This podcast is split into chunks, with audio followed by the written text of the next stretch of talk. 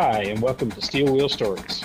With your hosts, Chris Jowett and Jake Somerville, where we talk about stories of collecting, restoring, and showing antique tractors and steam engines built before nineteen thirty. Join us while we and guests share stories about the hunt, tales of restoring, and memories of enjoying.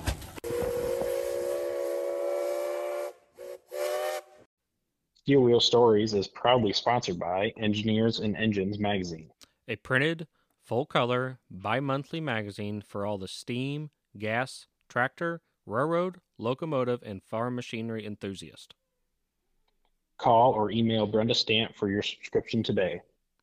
Email address brenda at engineersandengines.com or phone number four one zero, six seven three, two four one four.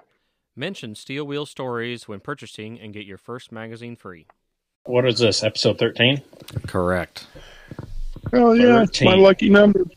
All right. Yeah, we're either yeah. we're either doomed or we're gonna we're gonna make it. I don't know which one. Yeah. My lucky number, boys. It's actually my lucky number. Thirteen. Thirteen. Who has the lucky yes. number of thirteen? I... Gary Fleming. Me. Yeah. Me. Yeah. Me. Yeah. Yep. They didn't make very many thirteen-horse steam engines, you know. I could see, you know, usually my favorite numbers yeah. are uh, voiced around horsepowers or sizes or whatever, serial numbers, you know. Yeah.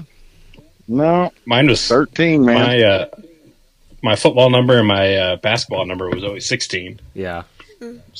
For dad, yeah. dad's sixteen-horse Advance. Yeah, yeah. I could see that. Mm-hmm. Yeah, like most of my... Uh, I mean, I probably shouldn't say this, but like most of my uh, garage door codes and stuff like that are serial numbers for steam engines and stuff like that. You know, it, easy to remember. I, mine are the same thing. Yeah. uh, yeah. Computer computer passwords and everything. Yeah, yeah, yeah. Someone's, oh, yeah. someone's about to hack my bank account here in a second. So it's shit you can remember, man. Oh yeah. oh, yeah. I don't think we need to have a podcast on that. No, probably not. Probably. probably not. Yeah, I'm gonna. Have All right, it. we're ready. We're putting that in the podcast, so we're already rolling here. Oh yeah, well there we go. That's a nat- nat- natural entry. Yeah, excellent. Yeah. All right. So. All right. Well, anyways, yeah. Uh, welcome back, guys. Here we are, episode thirteen. Uh, it's a little delayed, kind of like the last episode was, but you know it's show season and. Chris and I are getting busy, and seems like our guests are getting busy too. Yeah, I really feel like that. Uh, hopefully, hopefully by end of October, we're all settled down again and for winter, and you know, it, then we'll be looking forward to the podcast every couple weeks. Versus here lately, it's been like, man, when are we gonna have time for this, or when are we gonna have time for that? It's been kind of hectic here lately. Yeah, it seems like uh, about the end of June through the end of September, and. Uh, I guess even with your thing now, it's even through to October. But, yeah. man, you, you just sit down at uh, the beginning of the year, you start writing in where you're going every weekend, and there doesn't seem to be an empty weekend from no. from June through on October. So it's uh, we're pretty hot and heavy in it right now. Yeah, half the time it's it's more of like the choice of like, okay, do I want to do something this weekend or do I want to just hang around home and get something done? Because if you want to do something every weekend, you can most definitely do something every weekend. Uh, oh yeah, that's that's where we're at right now. We yeah, lots of things that we could do, but I think we're probably just gonna stick around home this weekend. Yeah, yeah, we're doing the same this weekend. Uh, not traveling to any of the Labor Day shows. Unlike our guest that we have tonight, uh, with us tonight, uh, we have Gary Fleming.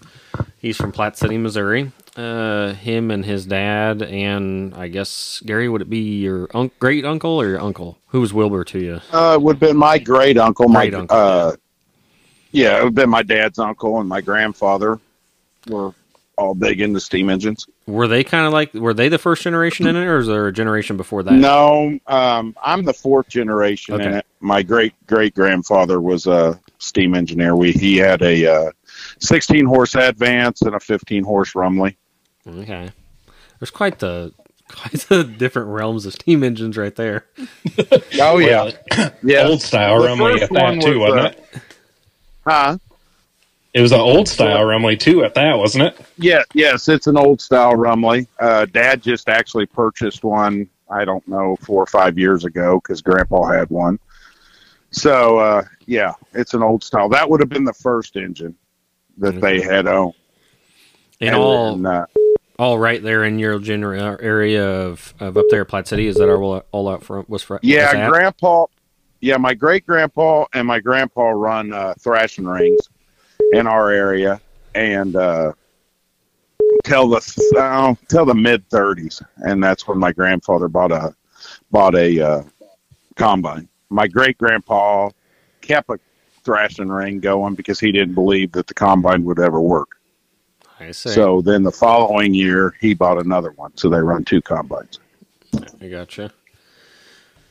So then after that, uh, when did the steam stuff get picked back up then for your family? Um, in the, well, I'd say in the late sixties mm-hmm. is when my grandfather bought the sixty-five that we still have. He, he bought that. And my great uncle had a, uh, corner bracket twenty horse Advance that he'd bought in sixty-three, and me and Dad own that engine now too. So were they involved in starting the Platte City show up there, or was it already going? Yeah, they... they were two of the founding members. Okay, okay. Um, yeah, they were.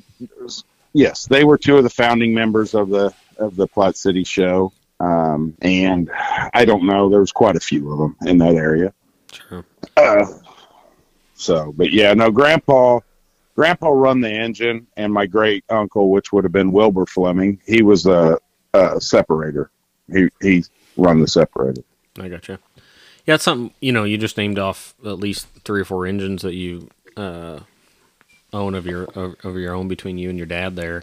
And that's something that I mm-hmm. don't feel like we touch on sometimes during these episodes. It's not like we sit here and lay out like what everybody owns and stuff like that, you know, but... Uh, you know, I remember as a kid, I mean, you guys just had the sixty-five, uh, for years there. I mean, uh, and then we had it up. Yes. And, and then you, we, you're kind of like Dad and I in a way that you just, you kind of started adding to the collection more and more and more. And next thing you know, you had a pretty big collection. Yeah. I mean, um, well, for one thing, we didn't hit a lot of shows back until the late nineties because me and Dad farmed and then we worked construction, so we never had time to really go to a lot of shows, so we just basically hit our home show and run our engine. Mm-hmm. And we I'd always wanted a sixteen horse Advance because Grandpa had one, and I always liked the way they looked, the way they sounded, and I finally had the opportunity. We bought one, and I want to say it was like two thousand ten. Mm-hmm. And it was a basically a casting kit. Had good gearing and and uh, wheels that we thought, and uh, was fortunate enough. You guys helped us build a boiler for it, and uh, started it in two thousand fourteen, I believe, and ended it in two thousand fifteen. Yeah, and, and that's the engine I've been running this weekend, and the rest of the week up at uh, Mount Pleasant, Iowa. Yeah. Yeah, it's kind of funny, you know, looking back then, uh, that was kind of about the time that I started working for my dad. And so Gary was uh, running his own excavation business at the time. So during the winter, he had time off where he'd come down and we'd all kind of work side by side. And Gary helped on his boiler at the time and, uh, you know, spent a lot of time with you, you know, that one winter working on yeah. your boiler. And, you know, at that time I was working on our eighteen too. So, you know, you'd help us a little here and there, and we'd help you out on your boiler, and, you know, got plugged away until yeah. you, until we got all done with it, and then we never seen you again, you know. Yeah, I yeah, know. Garrett, I mean, got, well, you guys yelled if, at me a lot. And, you know, I just couldn't handle it. Um, but w- you brought up a good point, though, Chris. No, we don't really um, talk. We need to touch. Yeah, on yeah, else. no. I yeah, if you, if you got some, if you got if you got some time off, Chris, Chris could use some help. Yeah, yeah, yeah. Yeah, I think I need to start coming back down there because if I remember right, we were doing two boilers at the same time, and I've had mine on, been running it since like two thousand sixteen. You know, I look back at, uh, like when you made our square head bolts, like I set up my turret lathe and, and yeah. you made square head bolts for your engine. You made square head bolts for my engine because I, Gary was building all new boiler, and, and we put a barrel in our engine. So we both had to remount, you know, a lot of castings and different stuff. So, you know, but, uh, you got to use your bolts right away, and mine sat in a bucket and rusted for about another two, three years before I ever got around using them, you know? But right before the podcast, I, I was out in my new uh, shop or barn or whatever you want to call it out there, and putting some electrical boxes in and getting ready to run some wire and that eighteen is the very first thing that's going to be in that shop for a project. Uh, as soon as the shop's ready, that's that's what the plan is. So. Well, I really, I really hope it is, Chris. I mean, I'd like to see that engine together and Jay's eighteen together, and yeah. uh, I mean, it'd be a it'd be a lot of fun. Oh yeah, yeah. Because our sixteen's coming home this fall to the house, and uh, I thought we'll that switch you said out that. engines. Yeah. yeah, we'll switch out engines next uh, next spring or summer. Yeah, to bring something else up here. What What are you going to take up there? Do you know yet? I'm hoping that I got enough time run on the sixty-five that we're working on, that I've been working on for now five years. Mm-hmm. And uh, I get it done this spring and run it all in, and I feel comfortable enough to bring it up. Yeah. If yeah. not, I might just bring a model up. Sure. And, you know, we haven't had a model out in quite a few years, and uh, I don't know, might just bring that up and do that. You sure, know? sure. What uh, what all, what all have you done to the sixty-five? Um, you mean as far see we've uh, put a new firebox in it and uh, completely redid all the Sentry, basically all the machining, you know, that all the normal stuff and wearing on it, uh, repainting everything, new bunkers, just kind of in the putting it back together stage now. Yeah, for everybody listening, uh, this sixty-five is is one that has been in Gary's family for several years. And basically was running operating engine, and Gary had decided at a point there that he wanted to kind of, you know, it was restored engine back in the sixties or seventies or whatever, and he kind of made the decision he wanted to kind of re-restore it and go through a bunch of things mechanically and uh, put a firebox in it like he talked about there, and, and kind of bringing everything up to snuff. Um, just like his sixteen Advance, you know, he kind of went through it, put all the boiler underneath of it, and did all the machine work, and has had it up at Mount Pleasant now and left it up there for how many years now? Uh, this, well, COVID kind of messed everything up, so this would be the third year. Yeah. It's been here for four. Yeah. Basically get everything to the point where you can take something to a show like that and leave it there and don't have to worry about it and don't have to work on it over the winter yeah. or anything like that. Yeah, it, it really is nice. And I guess um, you took it to Grand Mound once while it was up there too, or twice, or how many? Uh, it was at Grand Mound once. Okay, yeah. So I got to see some other shows besides Old Thrashers and all that. Yeah. Yes. It's uh it's it's been to it one show, and then uh yeah, so the sixty-five is uh it's kind of, you know, that's the engine that I learned on with my grandfather. I was very fortunate to be able to set on an engine and learn from somebody that made a living with an engine. Mm-hmm. Most people can't say that. So I I feel very fortunate on doing that. Yeah. My running it with my great uncle and my uh, grandfather.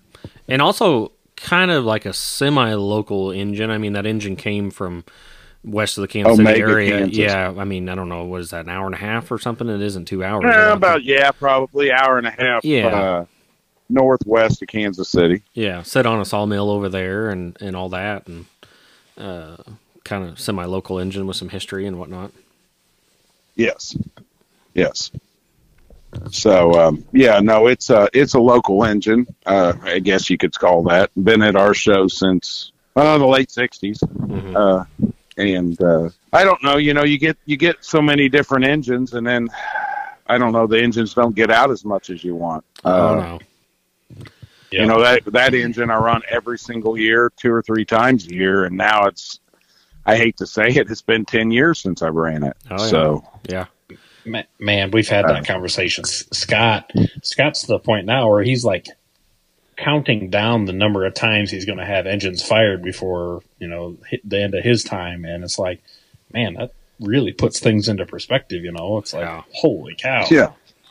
Yeah. It's kind of depressing, you know, yeah, uh, it is. He's like, he's like, oh, man, I'm, I'm only going to run that eighty case ten more years. And then I'm like, oh, yeah. Jesus Christ. yeah, yeah depressing. Just, let's turn this around for a minute. Jeez. Yeah, yeah. Like, where, where are we going? Uh, yeah. Well, you know, it just it, it is a reality, and you know, I was big into buying more and more engines, and thought I needed more engines, and mm-hmm. now I've kind of stepped back. We've sold a few engines off, and uh, I've kind of set back and think, you know, I'm going to spend the time and money on these other engines, make them right. Yeah. And be happy with that, because you get too many and you just It's they too get much. neglected. And, oh, yeah. Yeah. Yeah. I yeah. mean, you either have a, a few really good, nice running engines, or you have a bunch of them that are, you know, half, you know, half-ass, mm-hmm. I guess you would say, or whatever. I think I've made this yeah. comment before that I like quality over quantity sometimes a lot when it comes to stuff like that. Yeah. Yeah. yeah. So that's, that's kind of where I'm looking at it now. Mm-hmm. Well, I'm going to break this you know? up here uh, for just a minute. Uh, part of tonight's episode also is that uh, my son Sawyer is here with us. He has been kind of, you know, I mean, we're thirteen episodes in now, and he's been kind of itching at me like, hey, Dad, I want to do this, or I want to have an episode. And, you know, I, I've played around uh, with him and his brother a couple different times of uh, having an episode and had him down here on the mic or whatever. And usually they just kind of clam up and get nervous and don't really talk too much. But Sawyer was pretty persistent tonight, and uh, he kind of come up with this idea of a couple questions he'd like to ask our guest. And uh, so we're going to call it uh, Session with Sawyer. And here's Sawyer, and, and we'll right. start off with the first question. So, Gary... All right.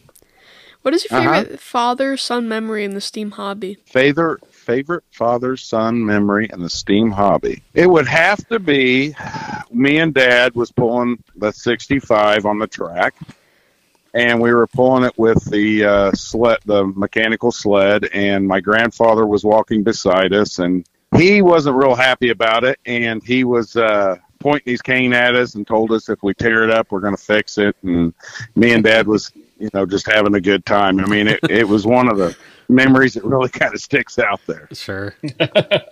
Where was that at? Platte City? But Platte City. Yeah. Yeah. Yeah. Yeah. I bet. So, I, can see I mean, the, the I, mean I got a lot of them, Sawyer. I, I really don't. I mean, that one just kind of fell out there, but I mean, yeah. I, I do have a lot of, a lot of memories. Yeah, I was trying to not only running engines, but going to shows, yeah, you know, yeah, different things. Yeah. Yeah. I was trying to sit here and think, I don't, man, I don't know if I could, I don't know how you narrowed it down that fast because I don't, I don't know how I could narrow it down. Uh, favorite father, some memory with my dad. Uh, it was just a funny, you know, a oh, funny yeah, deal. Sure. I mean, we did. Uh, but yeah, I don't Other know. Something that, that, I mean, something that really sticks with me. And I, and I always pull back to father, son is like, we first started bringing our big engines back to shows when I was, I don't know, twelve or thirteen years old or something like that. I'd kind of convinced Dad that, you know, it was something I wanted to do and we needed to get these big engines back out and stuff like that. And I remember the first couple of years at Lathrop, uh, between our fifty case and our thirteen horse Reeves of just sitting there running the sawmill with Dad and stuff like that, you know, and learning and whatnot, you know, and there's a couple pretty good pictures of, uh, him and I, uh, standing by them engines right there at the old sawmill at Lathrop when mm-hmm. the building was still standing and all that kind of stuff, you know, but oh yeah, how I work with the guy every day, it's kind of hard to, I mean, we, we, uh, yeah. have all kinds of good times. We were running, uh, Austin Chapman, sixteen horse Rumely today and finally got the thing all dialed in and all that stuff, you know, and I mean, it makes for a good day. Well, Jake, what's your, uh, best, uh, memory with your father? Man, you guys are talking about this, and I'm sitting here like going through my Rolodex in my head, and I'm like, I, how do you pick out the best one? I don't. I know. Like, it, it's every, a good question. Every, it, it is. It's a yeah. fantastic question. Hopefully, it's everybody a can relate. I just hopefully every, everybody can relate to this in some way, shape, or form. I don't know. I think. Yeah. I don't know how to put the the best in, in first place here, but I, maybe the the most recent best memory is. Just the, the trip that him and I, my dad and I took to uh, Washington State, uh, him and I went out there for uh, six days, and we just kind of traveled the countryside and looked at steam engines. And uh, I guess that's that's probably one that'll stick with me forever just because it was just, just him and I, and we were out in new territory. It was, everything was brand new to us. Uh, we seen a ton, we seen a ton of steam engines. Um, we just, it was just a really, really enjoyable, really memorable trip. I don't know. There's way way too many little yeah. things to, to talk about, like fire and engines, or the the day. Yeah, the the day I brought my my I'm gonna say it again my twenty Reeves. The day that come home, that that was kind of memorable too, but kind of kind of in a funny way. But uh, I didn't know if I was if I was gonna come home and uh, and be welcomed or not, but. Uh, no, it was, uh, that was another good one. Just bringing my first engine home. Uh, that was another good, good memory.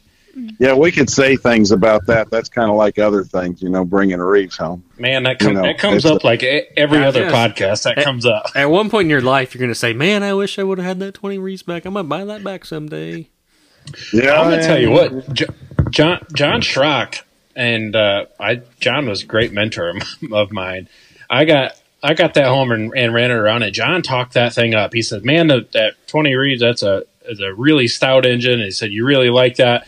And, well, whatever it was, however many months later, my twenty-two Advance came up, and I ended up buying it and sold the Reeves off because at the time I was twenty years old and I didn't have money for both of them. And I told John, I said, John, I, I sold the Reeves and I bought the twenty or, or twenty-two Advance.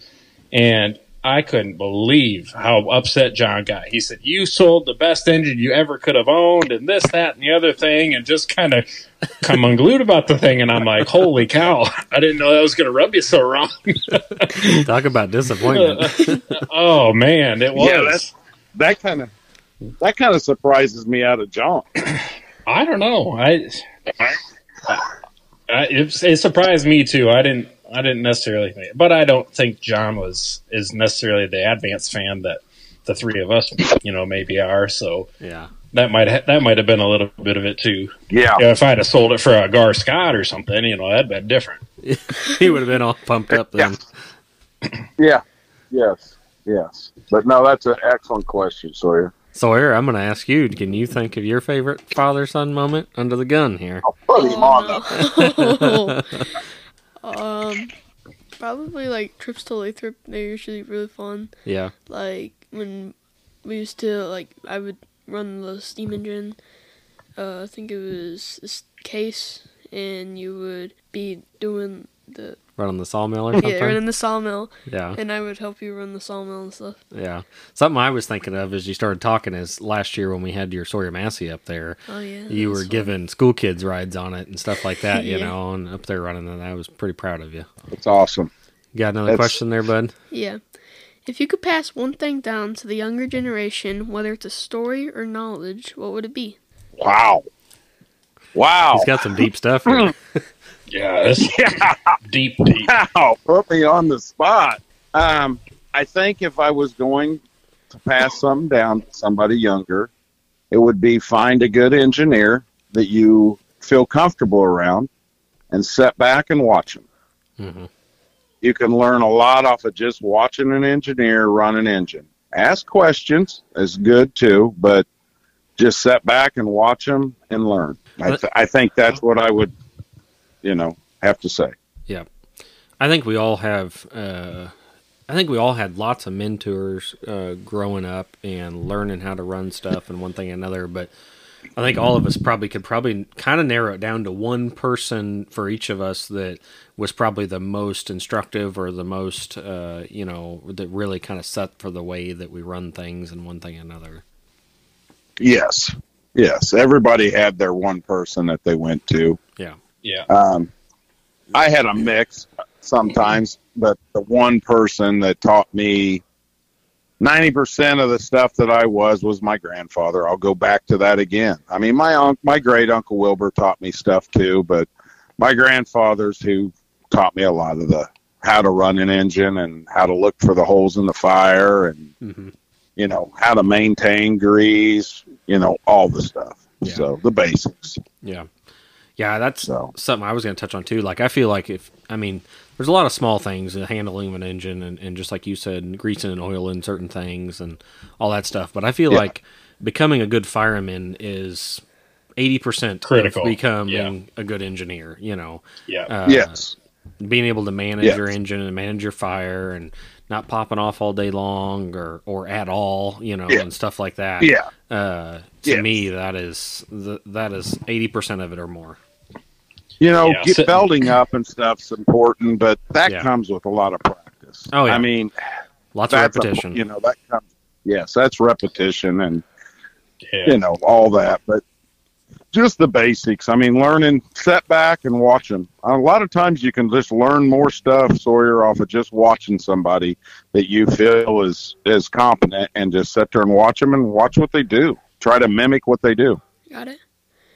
Hey, Dad. Yeah. What? Who was your mentor? That's my question. who was, I had l- lots of mentors. Uh, you know, your grandpa. Gary Fleming. Yeah, well, yeah that, Gary that's Fleming. Right. Yeah, I mean, uh, in all reality, I mean, like the, the local people around here, between my dad taught me a lot, and then going to the different shows and, and seeing Gary and Stanley Mayberry and uh, all them guys. And then uh, Tom Nichols is, is kind of one of my key guys, and Mike Parker uh, from up in Iowa. Uh, when I was younger, uh, I spent a lot of time with them guys. Uh, Tom in particular, running his Wood Brothers engine that I now own. I was, uh, he sold to me when I was nineteen, twenty years old or something or other. And, uh, spent a lot of time with Tom. Tom would run the sawmill at Old Thrashers, and I'd spend the day over there with him running the engine on Sears's mill over there and stuff like that. And, and learned a lot about firing and, and everything else. And, uh, just, uh, really had a really, really good time with Tom over the years. And, and like I said, uh, going to the local shows around here and, and being around everybody and picking up little hints and little things here and there and seeing how other people do things and uh, just a little bit of everybody, really. And the other thing is, and it don't matter how old you are, Sawyer, always be willing to learn something, because I learn something yep. all the time. I yep. mean, and I learn stuff from younger people, you know. So sure. it, be, be willing yeah. to just... open-minded and learn. Yep. You can't get set in your ways with this stuff at all. You know, you got to be no. open. No. Yep. No. It's really, it's really interesting to go to different places and see how things are being done differently than what you would do it to. Like when I go to Missouri, it's different than what we do certain things up in, in Michigan. And we go to Iowa. And, well, for example, everybody in Iowa uses a steam pump, and there's not a functional steam that pump me. in the state of Michigan. Yeah. You know, it's, everybody uses injectors. Like it's just, but the difference is kind of across this whole hobby is it's interesting to go and, and see how people are doing stuff. Yeah. Yeah. Oh yeah. Yeah. Very, very. But yeah, there's uh um, but yeah, that's, that's a very good question. So uh, you're at Old Thrashers right now. Uh, I said you're up there at Old Thrashers. You've been up there since Saturday or Sunday or something there over the weekend? Yeah, we rolled in Saturday about noon, and oh, you know, you get the engine out and get everything ready. And uh, we started sawing today. Uh, about I helped put the sawmill together, and uh, we started sawing today about uh, noonish or so, mm-hmm. testing everything out. We got the sixteen on it, and we'll run uh, tomorrow, mm-hmm. too. That uh, I guess the show actually starts on Wednesday, or is that right? No, well, it we tomorrow? think it does, but it, it starts tomorrow on I was Thursday. Uh, getting Snapchats earlier from Reichert and Bo and all them guys, and I was like, it, it ain't no wonder they're wore out by Saturday, because they have all the fun before we get, anybody ever, ever gets up there, you know? Yeah, yeah we're do, we're too. basically ready to go home. Yeah. done, yeah. done had all the fun. Yeah. Yeah, we've been...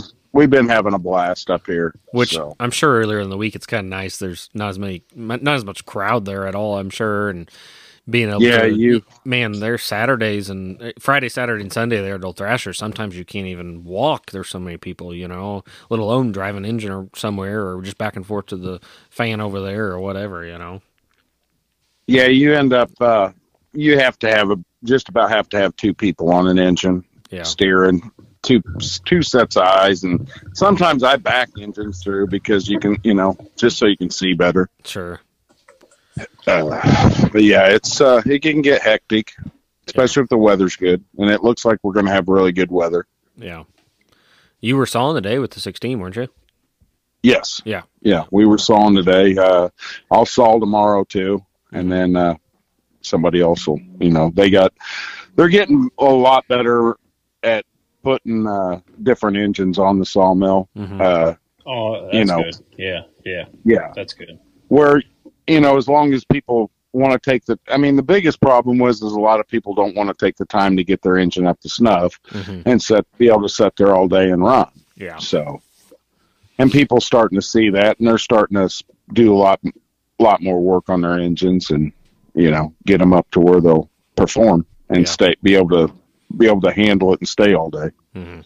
Yeah. Yeah. I think that's about uh, the, I think that's, I think that might be about the, my most favorite thing to do is to saw lumber all day long. And I think that, well, that's just what I did there this last weekend at Clarksville with the, the twenty twenty-two Friday and Saturday, I, I don't know. We we sawed for I don't any, anywhere between six and eight hours each day, and uh, yeah, the thing just sits there and, and hums along, and you keep firing it and keep it right up against the pop. And I think that's my most favorite thing to do with the steam engine. I forget. I would have to agree with you, Jake. Yeah, I mean that.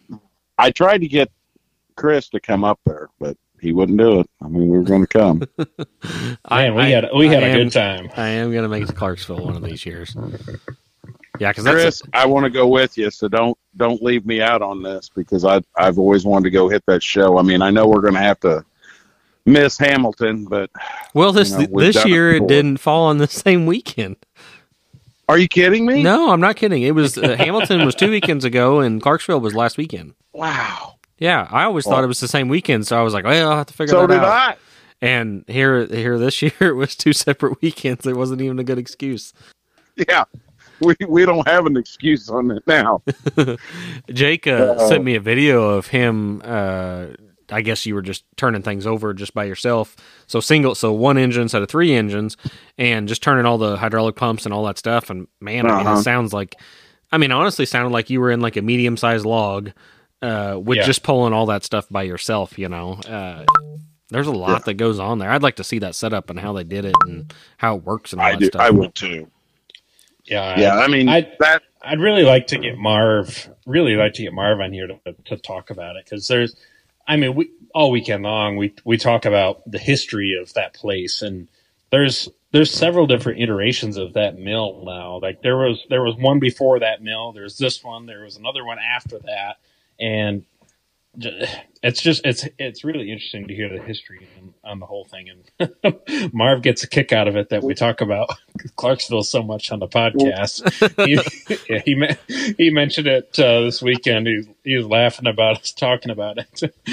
But uh, no, it, well, Marv's uh, going to have to get on. It's a lot here. Of fun. So yeah, he, he's going to have to get on. I here. think he would. I was watching well, the videos. At, uh, yeah, he's going to be at Kevin's next weekend. He's bringing the twenty-first Universal down here. Oh, yeah.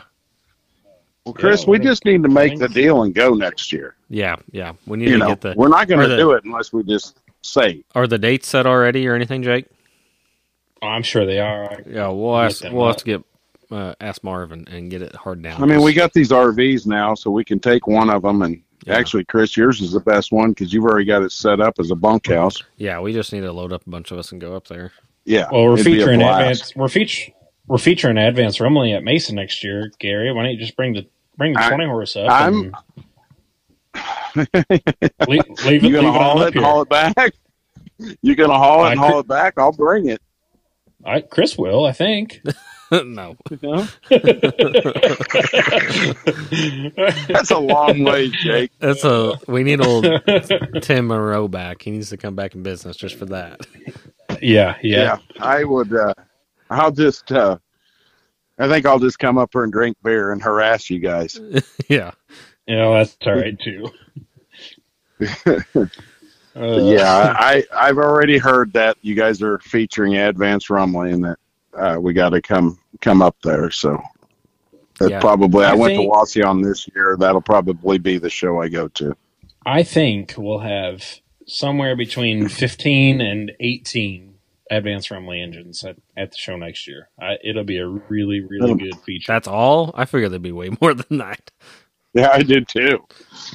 I figured, you know, I figured there'd be thirty.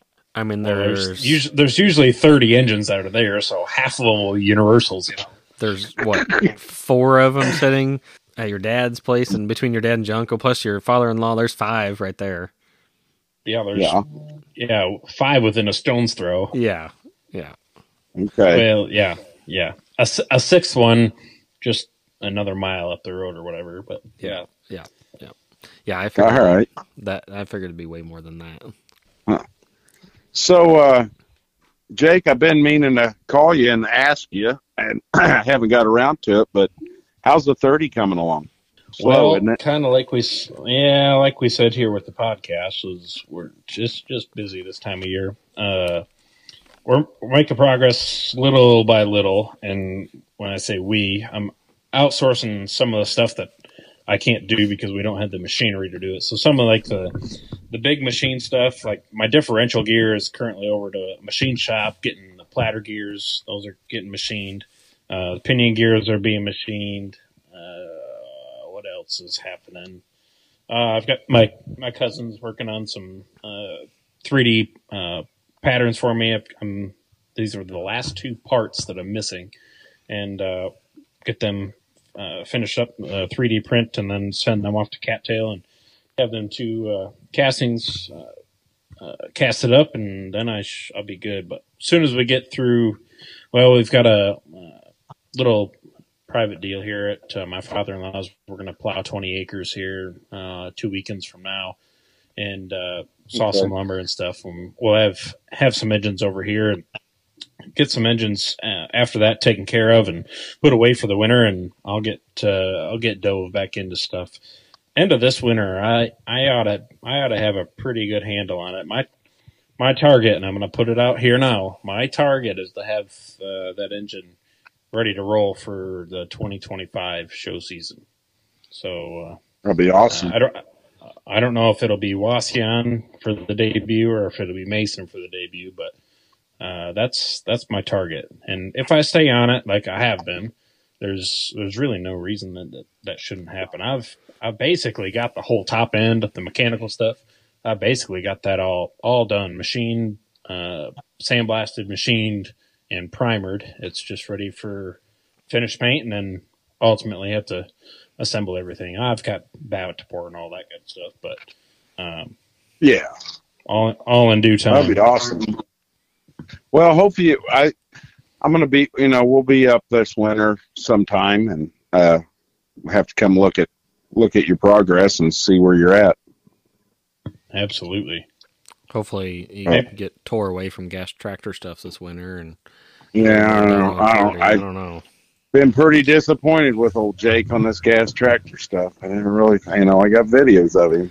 Yeah, he was he was saying we're going to plow twenty acres there at his father-in-law's here in a couple weeks with steam engines, and he's going to be out there at Altman Taylor, like being nineteen acres uh, in Altman Taylor, and uh, you know the acre left for the steam engine. Uh, it's killing me. It's killing me. I've saw- I'm a I'm a steam guy through and through, but I'm going to tell you what. Every time I look at that Altman Taylor, I like it more and more.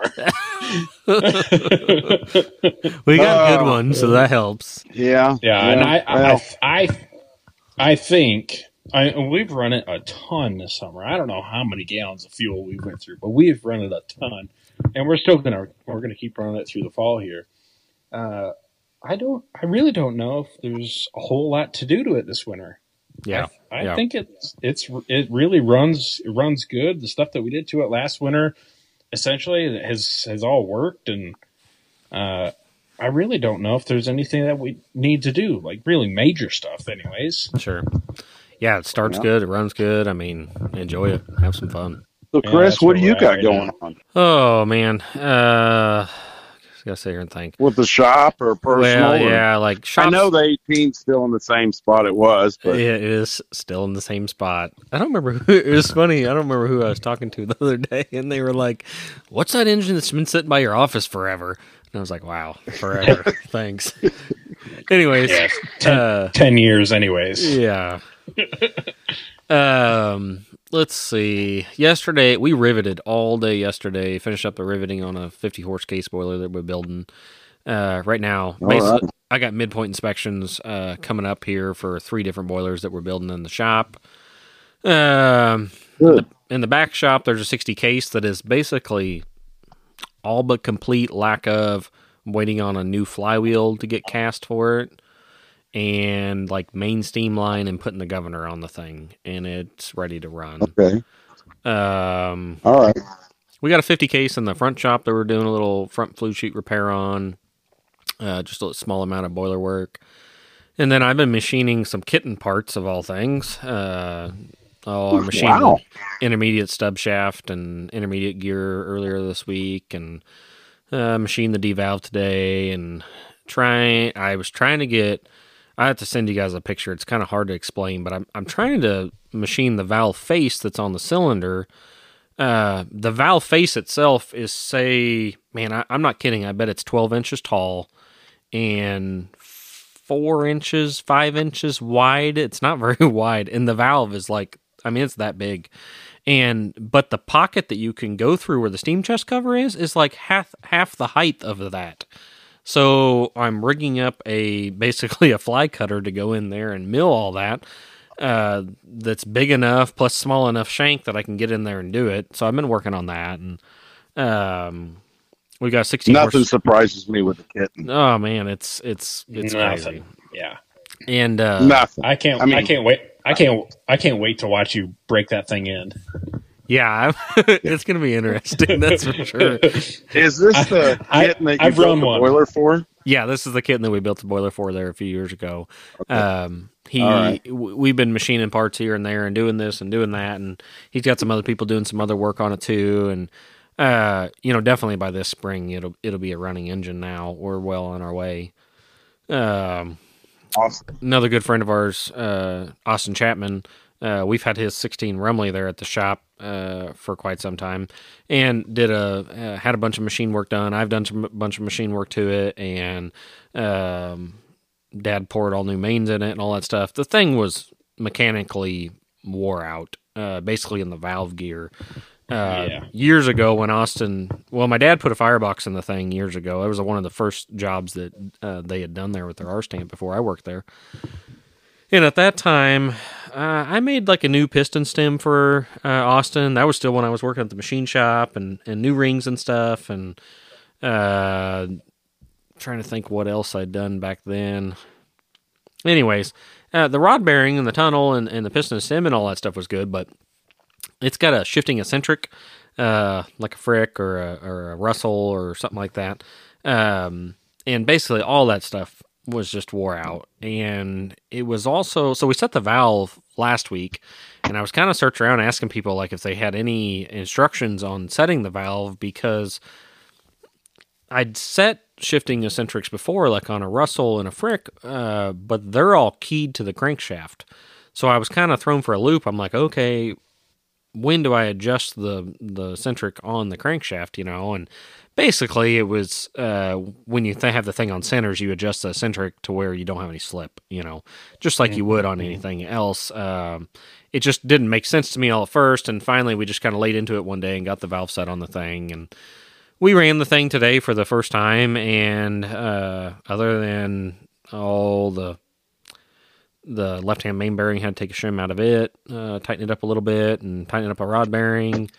And the only other thing is, like, where the rod connects to the centric casting, instead of having, like, a flat machine surface on the centric strap and a flat strap that bolts to it, Rumely had, like, the roughest-ass casting you've ever seen in your life with, like, a forged piece of steel that looked like a freaking mammoth had done it, and kind of had to shim that to get everything happy. It, it just like everything wasn't happy. It wasn't straight and running straight with itself back and forth, and uh, got that stuff uh, shimmed away. And uh, Dad and I ran around there basically the whole afternoon, and uh, just have a kind of a small list of things to do to it, and put the canopy back on it, and take it back to the McLeod show here in a couple weeks and let them have fun with it. And I re- rebuilt the governor while it was apart and stuff like that. And kind of, some people yeah. laugh, but we kind of did the old board test in the flywheel uh, today to make sure the governor was all acting good, you know, and all that stuff. And just to uh, make sure everything's all good there. But that's kind well, of what didn't, we... Uh, didn't we build a power eater kind of deal so you could test engines? Uh, yeah, but it's not at my house right now. It's it's in. It's I know. At, it's at Jay's, I think. Isn't that where it's at? Yeah, I think it. I think it's at Jay's. Yeah, yeah. That's another thing that we haven't really talked about uh, is dinos. Yeah, we might have to get a whole episode just for dinos. But I guess what kind of I will touch on a little bit, I guess. But like what Jake built his dino, and then. Oh, yeah. I was, like, literally in the middle of trying to draw up a, a Baker fan and on my computer, and Gary texts me, and he's like, hey, we need to build one of these, like what Jake's got, and this and that. And the next thing I know, I'm pretty sure you are the one that found the one that we bought in Nebraska.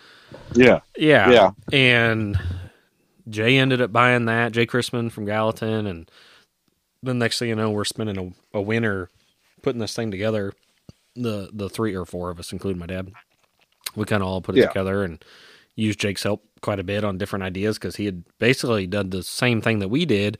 His is a little bit different uh, unit, M and W dyno unit, and making a jack shaft and a pulley for it and all that kind of stuff. And since then, uh, and I don't know, Jake, you haven't used your digital at all yet, have you really?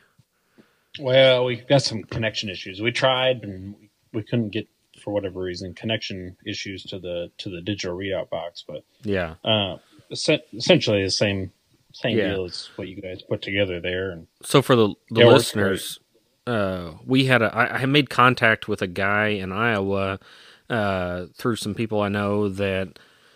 He had built in a, basically a digital readout for like a pony brake, where with a pony brake you take R P M and the weight that it pushes on the scale, I guess, and that's how you figure out horsepower and torque and all this stuff. And the M and W dynos, how they work is off of R P M and hydraulic pressure. It's essentially a, a great big hydraulic pump in there, and you're taking a valve and you're closing the flow of it off to make pressure. And yep. I contacted this guy and I was like, well... with these machines, you have a gauge that if you're running exactly five hundred forty R P M like a tractor is, then the gauge will tell you what the horsepower is. But, like, that's not essentially what we turn them between steam engines and tractors and all that stuff. Uh, so you have the slide rule that you can plug in your R P M and your pressure to, and it'll spit out this horsepower number. So I was like, can you build us a, a unit that will, you know, read the hydraulic pressure and read the R P M and spit out horsepower? And he was like, well, I, I can give it a try, you know? So I don't know. It was, I think that was two years ago. I think we've had ours for two years yeah. now. And, um, yeah. yeah, yeah, basically it's, it's two wires to plug into it. It's all in like a little ammo box, and it, uh, it'll sit there and tell you what the hydraulic pressure is. It'll sit there and tell you what the R P M is. And then it spits out this horsepower number that he has come up with all off of these calculations, because it's it's really weird. It's like a curve, the way that it does it. Uh, so, like, the same equation doesn't work for five horsepower that works for one hundred horsepower, but he right. has it all programmed in there, and it just works. It's really cool. You can sit there and say, well, you can put a forty-horse load on something and then take it off, and or you can test horsepower, you know, and it's really interesting to to do horsepower, because you can literally pull that engine until the horsepower number starts going backwards, and that tells you exactly what your peak horsepower is. And it's also really interesting and fun to do, uh, like, say, when the guy, he doesn't have, you know, right up at one hundred fifty pounds, uh, he's at one hundred forty pounds, and you can you can see that, you know, say five horsepower difference, difference between yeah. the two. You know, yeah. I mean, you can, if you pull it, like, if, if, he, if, he, if he gives you the nod that he's right there on pressure, and you pull it, you know, pull it down, and you get the horsepower, and the next time you do it, you're five horsepower or less. Well, you know then that, you know, he's down on pressure or whatever. You know, it's it's it's really accurate. I mean, I think when he uh, got it all designed, he called me up. He's like, well, if we do it like within a half horsepower, do you think that'll be okay? And I was like, if we do it within three horsepower, I think it would be fine for us, you know? Yeah. So yeah. That, that's, that's, that works of, great. Yeah. That's, that's been a lot of fun to mess with, you know?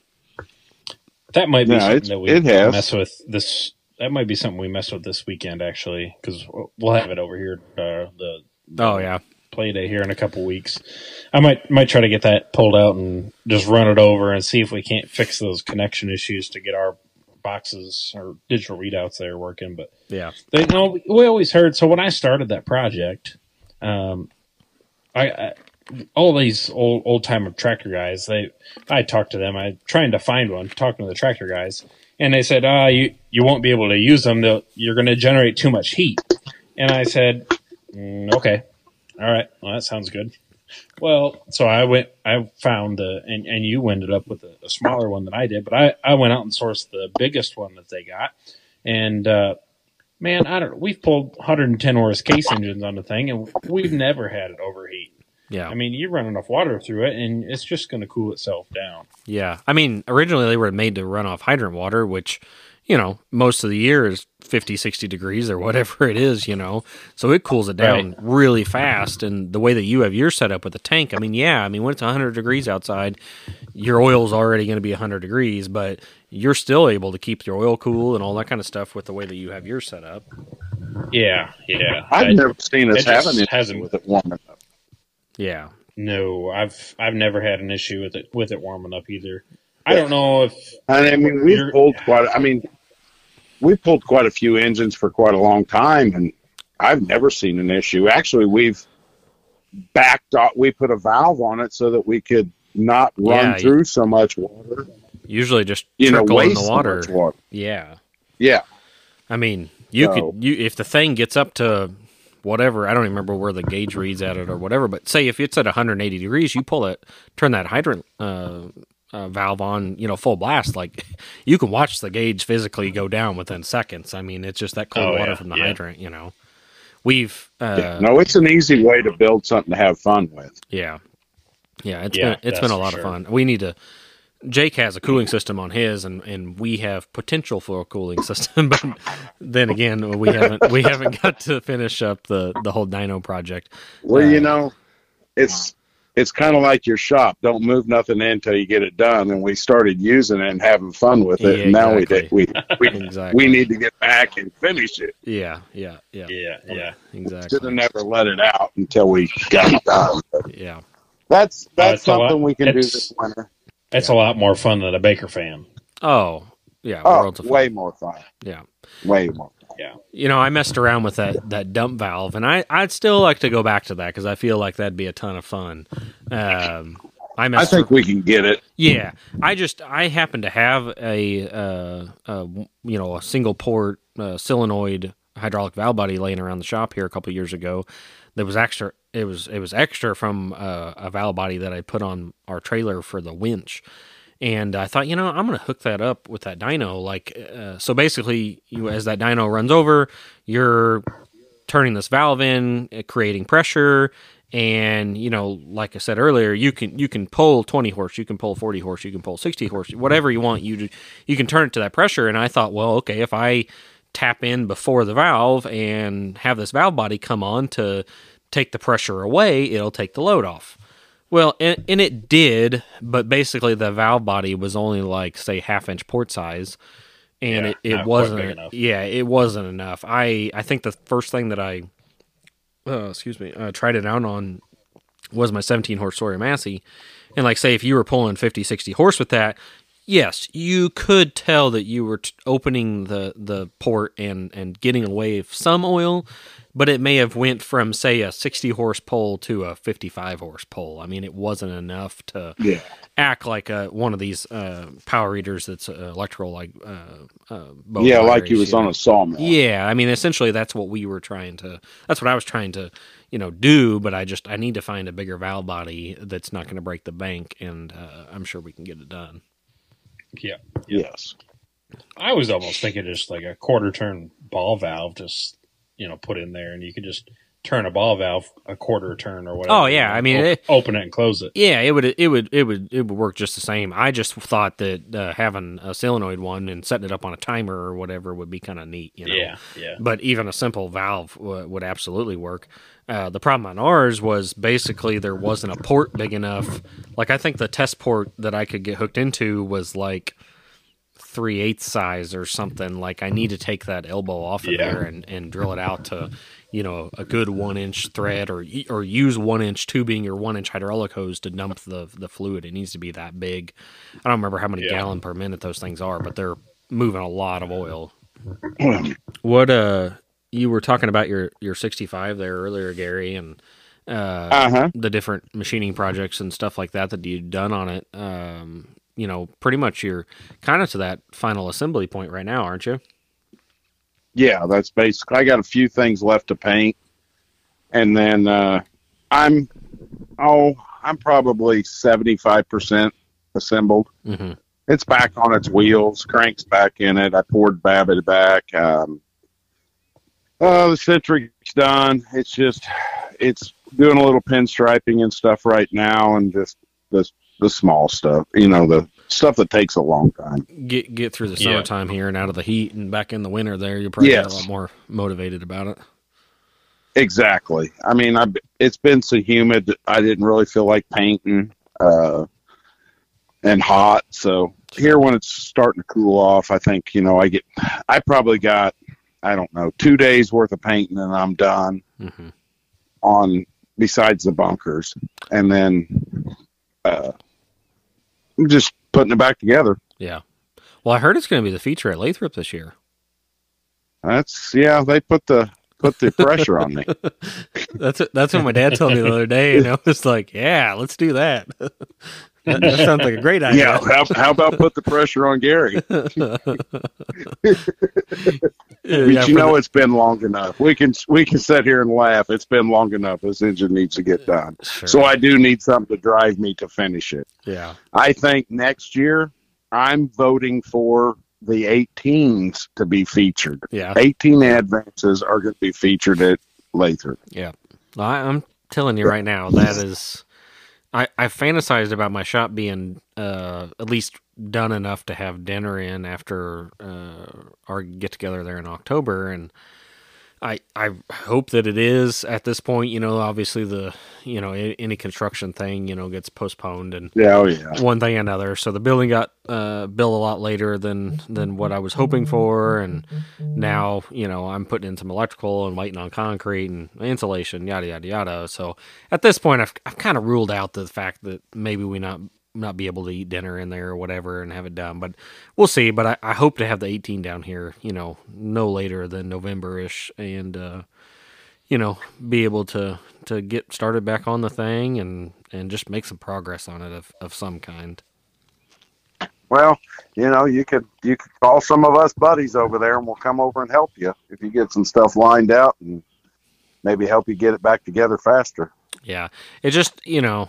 Uh, the thing sits down there at the shop, and there's always shop work to do there, and having a place at home here where the family's at. I, I've already been able to tell that I'll be able to get just being out, being able to go up to my own shop there and work on the electrical and stuff like that. It's, it's so much easier to go out there and the kids go with me or they come back to the house or whatever versus this sounds really silly to even say because our, our shop is only a mile away from my house, but it, it's just the fact of being gone and away from the family. Sometimes it's not the easiest, and to get down there and get something done. And, you know, it's always the juggle of, okay, what's kids going to the shop with me or what kids are staying with mom and what's everybody doing? We're, we're here at home. It's just that that hasn't been the problem at all. So I, I really hope to make some leeway with that project and, and, and several other projects or repairs. And one thing or another that I have of our personal stuff.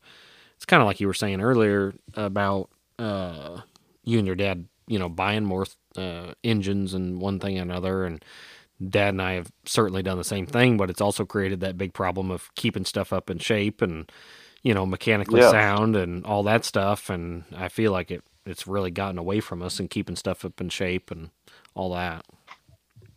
Yeah, it, it does. Keep everything up. Yeah, yeah. You were talking about it does. Been ten years since you fired your sixty-five, and I was sitting here thinking about our thirteen horse Reeves. Like, I really don't even know the last time we had that thing fired up, you know? I don't think it's been fired since I've known you. No, I don't think so. The last, yeah. man, I really, when was the last time the Case Expo was at Lathrop, Gary? Do you remember that? Your engine wasn't there, was uh, it? For that one? Huh? Go was ahead. Your engine, or was that the last year your engine ran was then?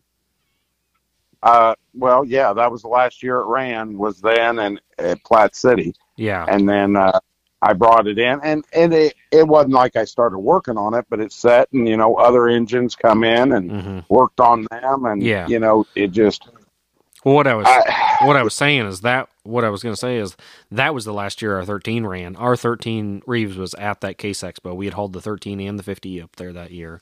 And, and that would have been the last year that I can think of that the thirteen would have ran. And that was probably two thousand eleven or twelve. Yeah, yeah.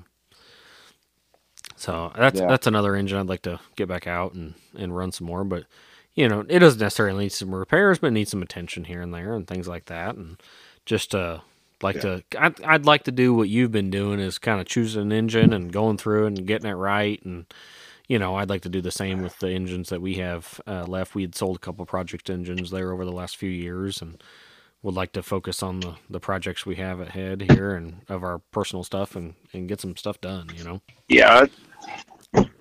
That's the, that's the main thing is, I don't know. That's what I started doing is just picking an engine and uh, go completely through it. Sure. Uh, so, uh, Gary, there's always, always a debate, so let's talk about it on here. The twenty-horse um, Universal or the sixty-five Case. So you're going to get the sixty-five all up to snuff and everything. And uh, uh-huh. well, well, what would you do? Would you put a, a really good twenty horse Universal up a sixty-five Case, or is that a losing battle? Would I put it up against it, or what, what do you mean?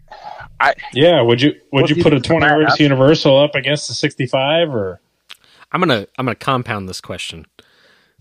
Uh-huh. Okay, a sixty-five on the pony break versus a Universal on the pony break.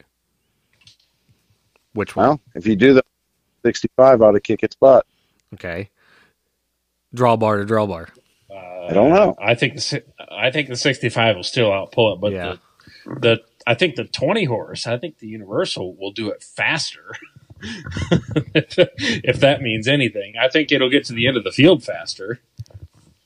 Yeah, yeah, I believe you're right on that. I mean, we did that during prairie plowing days. Oh I yeah, mean, that it was Universal a, hauled ass out there. I, I will mean, say that I think it's it's more comparable if you run the a twenty horse if it's if it's good enough. If you run a twenty horse Universal.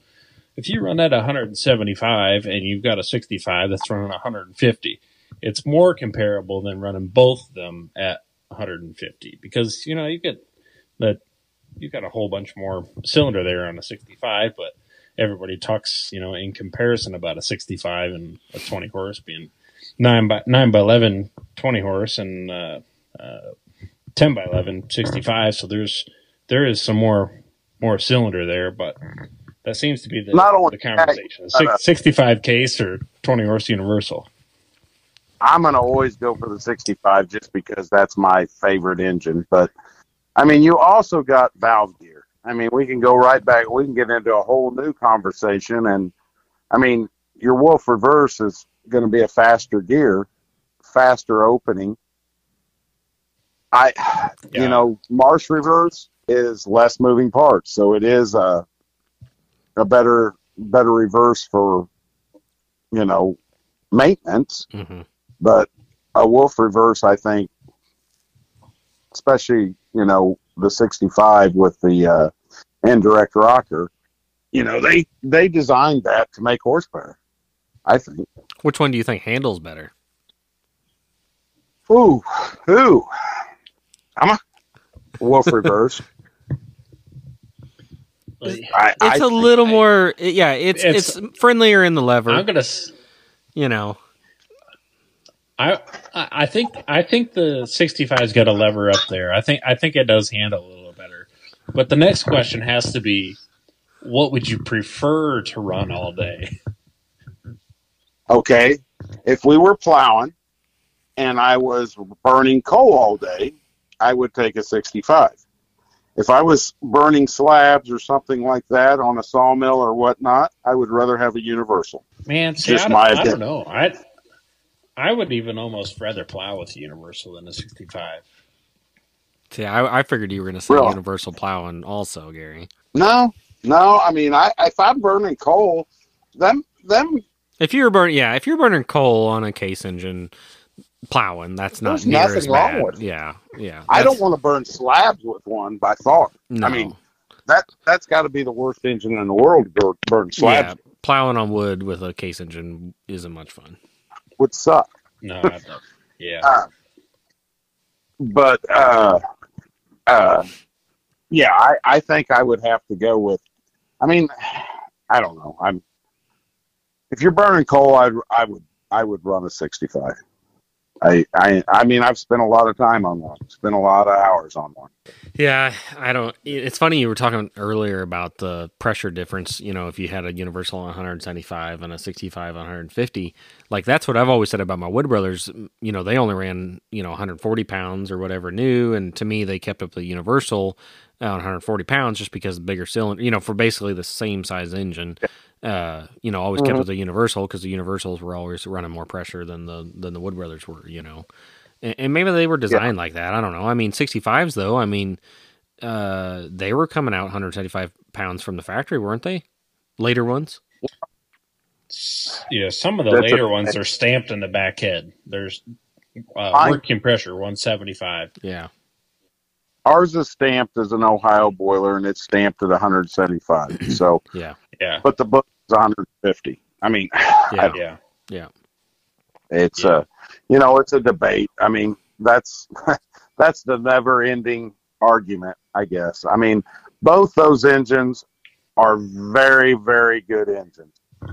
The Universal double is a heavy build engine. It's a, there's nothing wrong with one of them at all, but there's nothing wrong with sixty-five either. Sure. I mean, they're a good oh, no. engine. So, they'll perform. Well, I guess that's probably a testament to th- being as good as they are, because I would venture to say that those are probably the two most popular engines still in existence today. Oh, sure. Yeah. I would have to one hundred percent. I, I think I really do believe that there's over two hundred twenty horse Universals still in existence. Yeah, I, I would have sixty. To. I think the sixty-five, I, and maybe the the fifty is probably the, the third one, but I think the the top two is the sixty-five Case and the twenty horse Universal. But the fifty Case would be a pretty close third there. But for sure, there's over two hundred twenty horse Universals. Would you think seventy-five Case right after the fifty then? Because I would almost, man, I don't know. I feel like I see more seventy-fives sometimes than fifties. I've I've heard a lot of conversation about that, and I and and some people do actually believe that there's still more fifties than sixty-fives. Mm-hmm. It's kind of rel- relative to the area that you're in. It kind of seems like, but yeah, seventy-fives are definitely with there's seventy-five or twenty-five there. Yeah, you know, twenty-fives. Yeah. I think twenty-fives probably broke more prairie ground than oh, yeah. any than any engine and, combined. Mm-hmm. Yes, yes. That was I, the, that I was the big to. engine without buying the Huntington Case, you know, at the time. Yeah, back yes. back when you know they were they were just starting to break the prairie in the early nineteen hundreds. That twenty-five Case came out, and hell, you could you could pull six, eight, ten bottoms without you know breaking something. So yeah. Uh, Or, or without breaking the bank too, you know. So yeah, they they did they sold a lot of those, and and that's another testament. They they built that twenty-five or the later seventy-five. They built that all the way up until nineteen twenty-three. Yeah, right, which the they they they replaced the the seventy-five um, concept essentially with the the eighty horse with the eleven by eleven cylinder, and they went to the later style, uh, you know, engine frame and and mm-hmm. all the works there, but. People were still demanding that uh, that early style or the, the, the seventy-five style uh, engine all the way up to the very end. Mm-hmm. So it, it, that was a really good engine. I wonder why, though, really, you know, other than physical aspects, why it was lean that way. It was just what people were used to or what, you know? Well, the, the really big difference is, is the the stance of it. You know, the, the seventy-five has sixty-six inch uh, rear wheels, and Uh, it's got the high hitch that comes right off the mm-hmm. uh, the rear axle, and the eighty they they went up to uh, seventy-four inch drive wheels, and they put that lower hitch on them.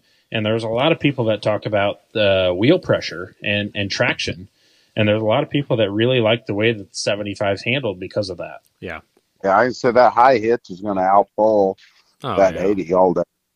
Yeah, you know. Put more down pressure on it. Yeah, that front end gets a little light. I've uh, I've experienced that. The front end on them, they'll, yeah, well, they'll yeah. get a little light on you.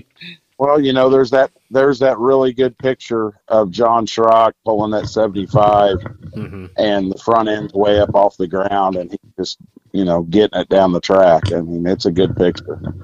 Yeah. Yep, that's a good picture. Yes. So, but no, it's uh, that's a good question, but that argument will never be solved, you know. If there was only more people in this conversation right now, I'm sure it'd yeah. still be going on. Yeah, oh, yeah. There's, there's a handful of people that should just, be in on just this conversation. Just step outside the door of your R V up there.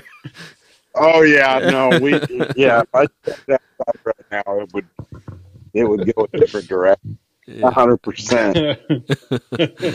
Oh man. Uh, Uh, that's that's a good question there. Yeah, I, I don't know.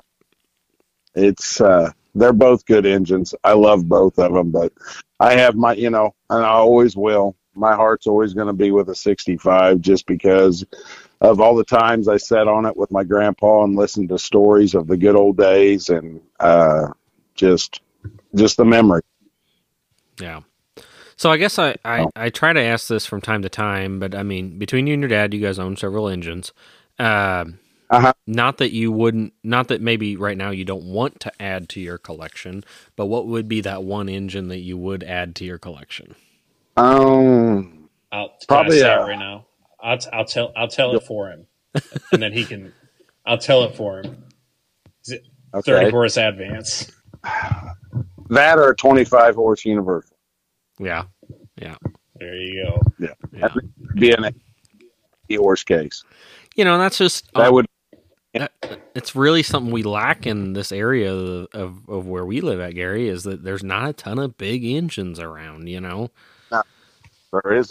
There was back in the We're day, all, and they've all left. You know, they all got sold off and left. You know, there's several big Reeves engines around, stuff like that. They're all gone. You know. Well, I would, wouldn't have to say the biggest engine in our area is that twenty-five Buffalo Pitts. Yeah. I mean, yeah. I mean, Smazel used to own the one ten, and that was around a little bit. Uh. You know, Stanley had that twenty. Stanley had that twenty-eight. There's got to be a twenty-five you know. Russell somewhere down by you somewhere. Yeah, there's a couple. There's twenty-five Russells, a couple of them or whatever. But yeah. I mean, in our group, in our yeah, group, yeah, yeah, yeah, yeah. Uh, there's definitely. You know, I mean, there's really no thirty horse engine around here at all. No, no, no there's not. No. Um, but yeah, I mean.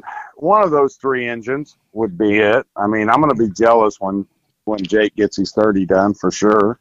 I still remember the day I was going out to look at a thirty horse out west, and Jake told me if I bought it, he'd never talk to me again.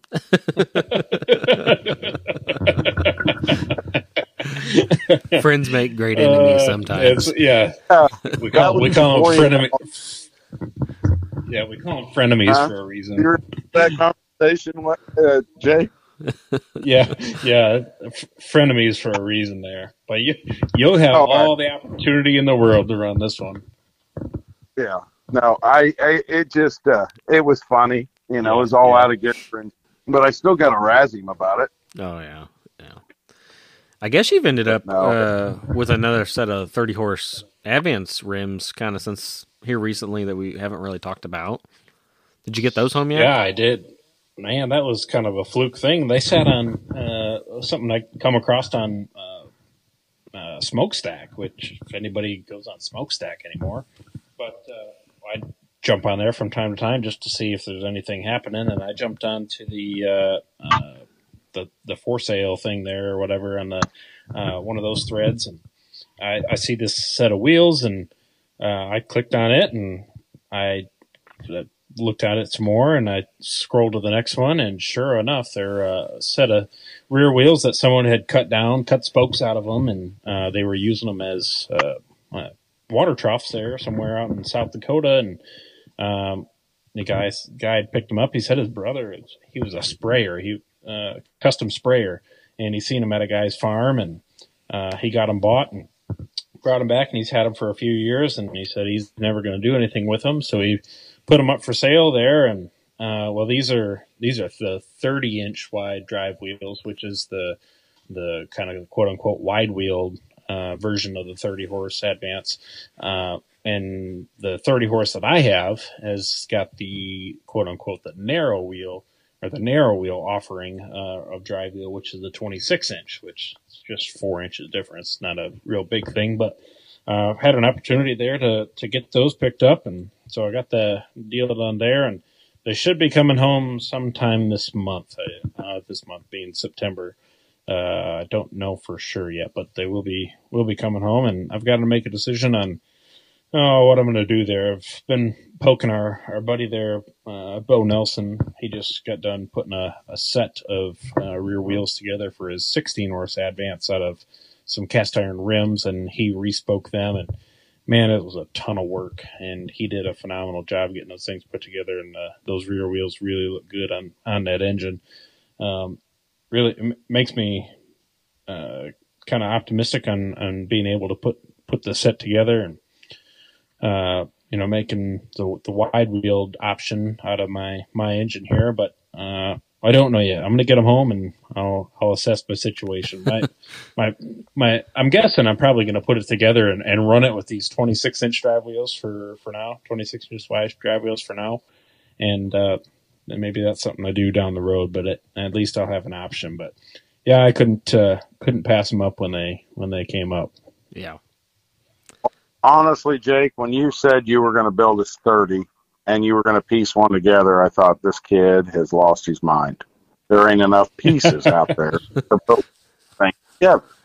This ain't like one tens where, you know, everybody just goes out in the brush and finds these pieces and puts one tens together every other week. Yeah. I'd like, this ain't lost, completely lost his mind, you know. But I got to hand it to you, man. Right. You're, you're pulling it off.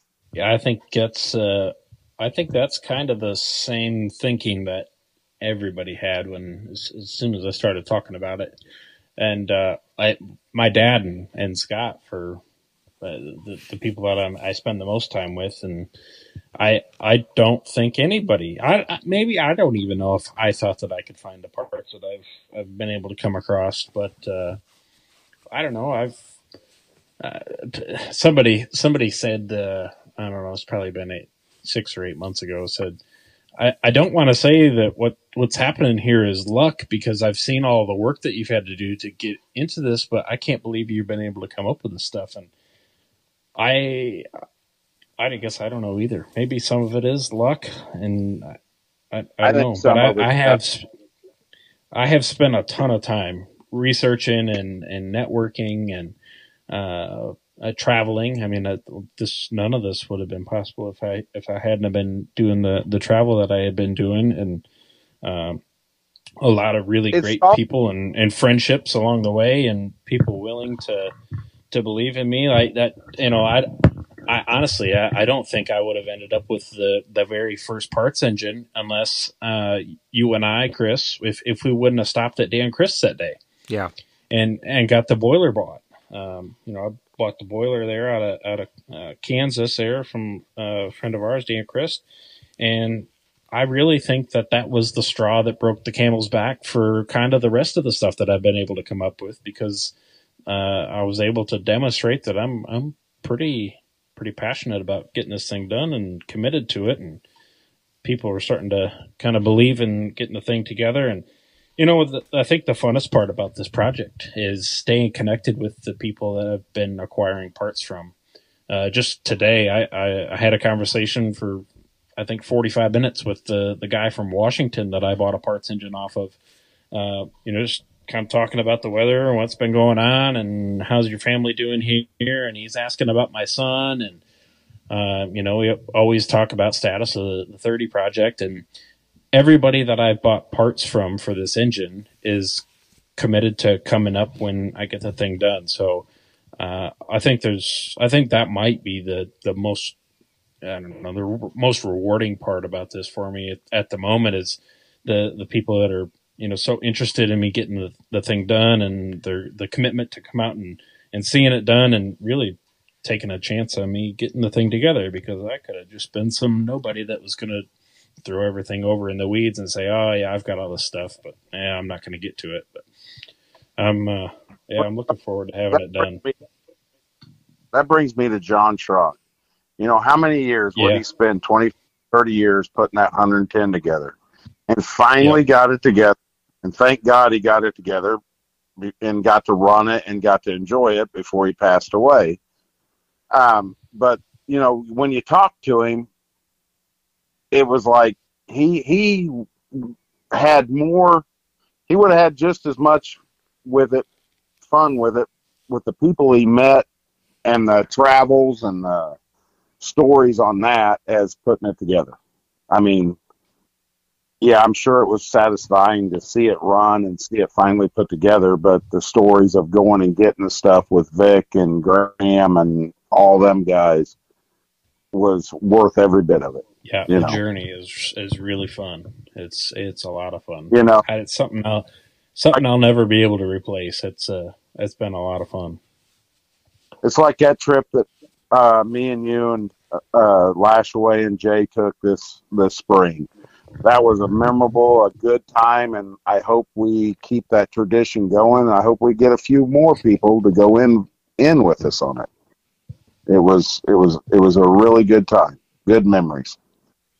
Absolutely, and that's maybe that's the answer to the Sawyer's question earlier about uh, what would you pass on to the younger generation.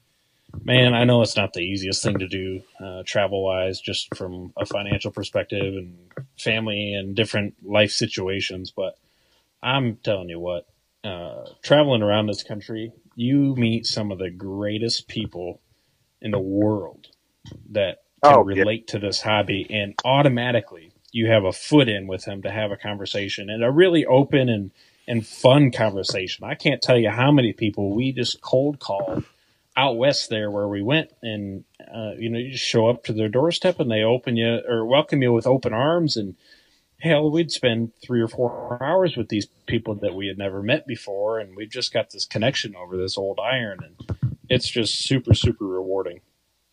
Yeah, yeah. I mean, we threw we threw names out, and you know, it was it was a good time, and I hope that we do it again. I mean, I hope that we. And I'd like to get a couple other guys to go along. And, you know, it was just a fun time. Yeah, that, that traveling and, and, and seeing stuff like that, I mean, I can remember just any kind of travel like that, it, it, you'll remember that stuff the rest of your life, you know, when it comes yeah. to seeing stuff and finding stuff and meeting the people and all that. Well, it ain't just seeing the engines. It's, you know, sitting in some of the bars and having, you know, having some drinks at night and a good dinner and oh, yeah. talking about just what we're doing right now, just just talking. Yeah. And, you yeah. know, and seeing people's faces when you're in this bar and they're like, where are you guys from? Because, you know, we got a, you know, we're definitely got a different accent. And they're like, where are you from? And why are you doing this? And, you yeah. know, just seeing their faces. Yeah. You know, you guys are ate up. There's no doubt about that. Yeah, you you see all sorts of stuff. Yeah, that I mean, r- reminds me of Jake and I were sitting in a bar, and uh, I was thinking it was like Oberlin, Kansas, or something or other, which is something not yeah. quite far west. west as you can go in Kansas, but it's out there a little ways before Bird City and all that stuff. And you know, just nice bar and grill and having some dinner and. Of course, you know, you got to ask a couple people here and there, like, you know, of any steam engines around, stuff like that. And like, we asked this one guy and he's like, I don't even know what you're talking about. Like, what's steam engine? Yeah. You know? And then we go to the pisser and there's like, there, oh, there's like this old picture of a Baker. I don't know. You see him around, stuff like that. It's all framed in the damn bathroom. You know? And it's like, yeah. how's this? You know, that guy's went and took a piss in there. How's he not know what a steam engine is? You know? Yeah. Yeah. Yeah. But yeah. It's just, man, you know, when I. That, The uh, when we, I was, so I bought that boi- bought that boiler from Dan Christ, and uh, my father-in-law and another friend of ours uh, that drove out. Three of us drove out there to get it, and it was on the on the trailer. We were headed back. Uh, I think we, we came through Missouri and out to out to Kansas, and I think the way back we went through. Yeah, yeah, yeah. And then on the way back we went the Kansas or the the Nebraska route. We went up into Nebraska and then across Iowa. Well, anyways, I, wherever we stopped, we stopped at a, a little bar grill there. Uh, we walked in and we had uh, got our food and a drink and everything. We came back out and we were just kind of sitting there by the uh, the trailer before uh, getting back on the road. And some guy comes walking up and you know said, "Wow, what is what is this thing? And what's it off of? And what are you gonna do with it?" And all this stuff, kind of just gawking at the thing. And we're telling him this, that, and the other thing. And he goes, "Well, what?" My uncle's got a, a forty-five horse Case, and of the three of us, our jaws dropped. We're like, what, what are you talking about? So we, uh, yeah, I mean, there's just is, is another lead. So of course we had tracked that down, and, and I went and visited with them and all that. And that's just, uh, that's part of traveling. You, you never know what you're going to come across. Yeah. You can do all the planning in the world sometimes, but in the end, it's not going to be what you're going to do, you know, to a T. Oh, yeah, I'll, yeah, I'll have one hundred percent. I'll have to say one of the memorable trips was with Stanley Mayberry, and we were we went. Stanley bought a thirty-six inch wooden thrash machine down in Kentucky, so we went to pick that thrash machine, and we were coming back, and we we stopped at Keith Mossie's. and we're sitting there looking at Key stuff and whatnot, and Stanley goes, you know, if we just take this road north, we could go to Graham Sellers, and we could be there in a couple hours. And I said, well, heck, you got, let's go. So we dragged this thirty-six inch thrashing machine all the way to Michigan. And we, we end up at Graham's, and we spend the weekend at Graham's, and we go to Rupert's, and we, I think that might have been the first time I was ever at your grandpa's place, Jake, and your dad and bro, uh, uncles. Oh, yeah. And uh, anyways, I we made a phone call home, and they was like, where you at? And you guys on your way home? Yeah, and where you at? And I said, Coldwater, Michigan. And they's like, is that on the way home from Kentucky? Well, yeah. Yeah, it sure is. Well, we finally get back to Missouri, you know, and, and Stanley's dad was like, you guys need to get a different map. That's way out of the way. You know, it's just like that. I mean, it's memorable. Yeah, yeah, yeah. You'll never forget and, that one. No, and it's, you know, it's these stupid steam engines that's got us all, you know, knowing each other. I mean, we could have a flat yeah. tire in any of the forty-eight lower states, and somebody's going to know somebody that's going to help us. Yeah, yeah, yep, yep, yeah. So, it's a wonderful hobby. You need a lot of wonderful people. Yeah, that's that's all there is to it. And, you know, it. Uh... It makes it all, you know, and the friendships are uh, is what it's all about in the end. I mean, set the old iron aside, and the friendships are, are all about it, you know. As Vic Johnson would say, it's all about the people. That's right. Yep, yep, yep. Better than that. Shoot me. Yeah. Just shoot. Just shoot me. Just shoot me. Just shoot me. Just, how many, how many times have we heard that from Vic? Oh man. Well, I hope I hear it a hundred more times. Absolutely. Yep. Yeah. Tomorrow and the next day after that. So, exactly. Anyways, well, well, Gary, we appreciate it. We've we've taken up uh, enough of your uh, vacation here, uh, talking on the podcast while you're at a steam show. So we probably need to yeah, that's... let you get back to it there. But okay.